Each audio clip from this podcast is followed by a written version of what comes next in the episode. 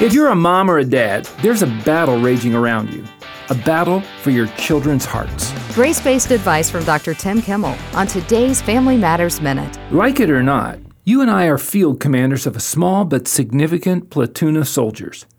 Whether we realize this or not doesn't change the facts. The battle is real. It's a war that rages against the moral security of our children's fragile spirits. If they're going to stand a chance, we must train them and one of the main parts of our strategy should be instilling courage into their hearts. They need it now, and they'll need it even more when they're out on their own. Such a sophisticated challenge requires gut deep resolve. And that's why parents who really want to love their children must plant the seed of courage early and cultivate it every day.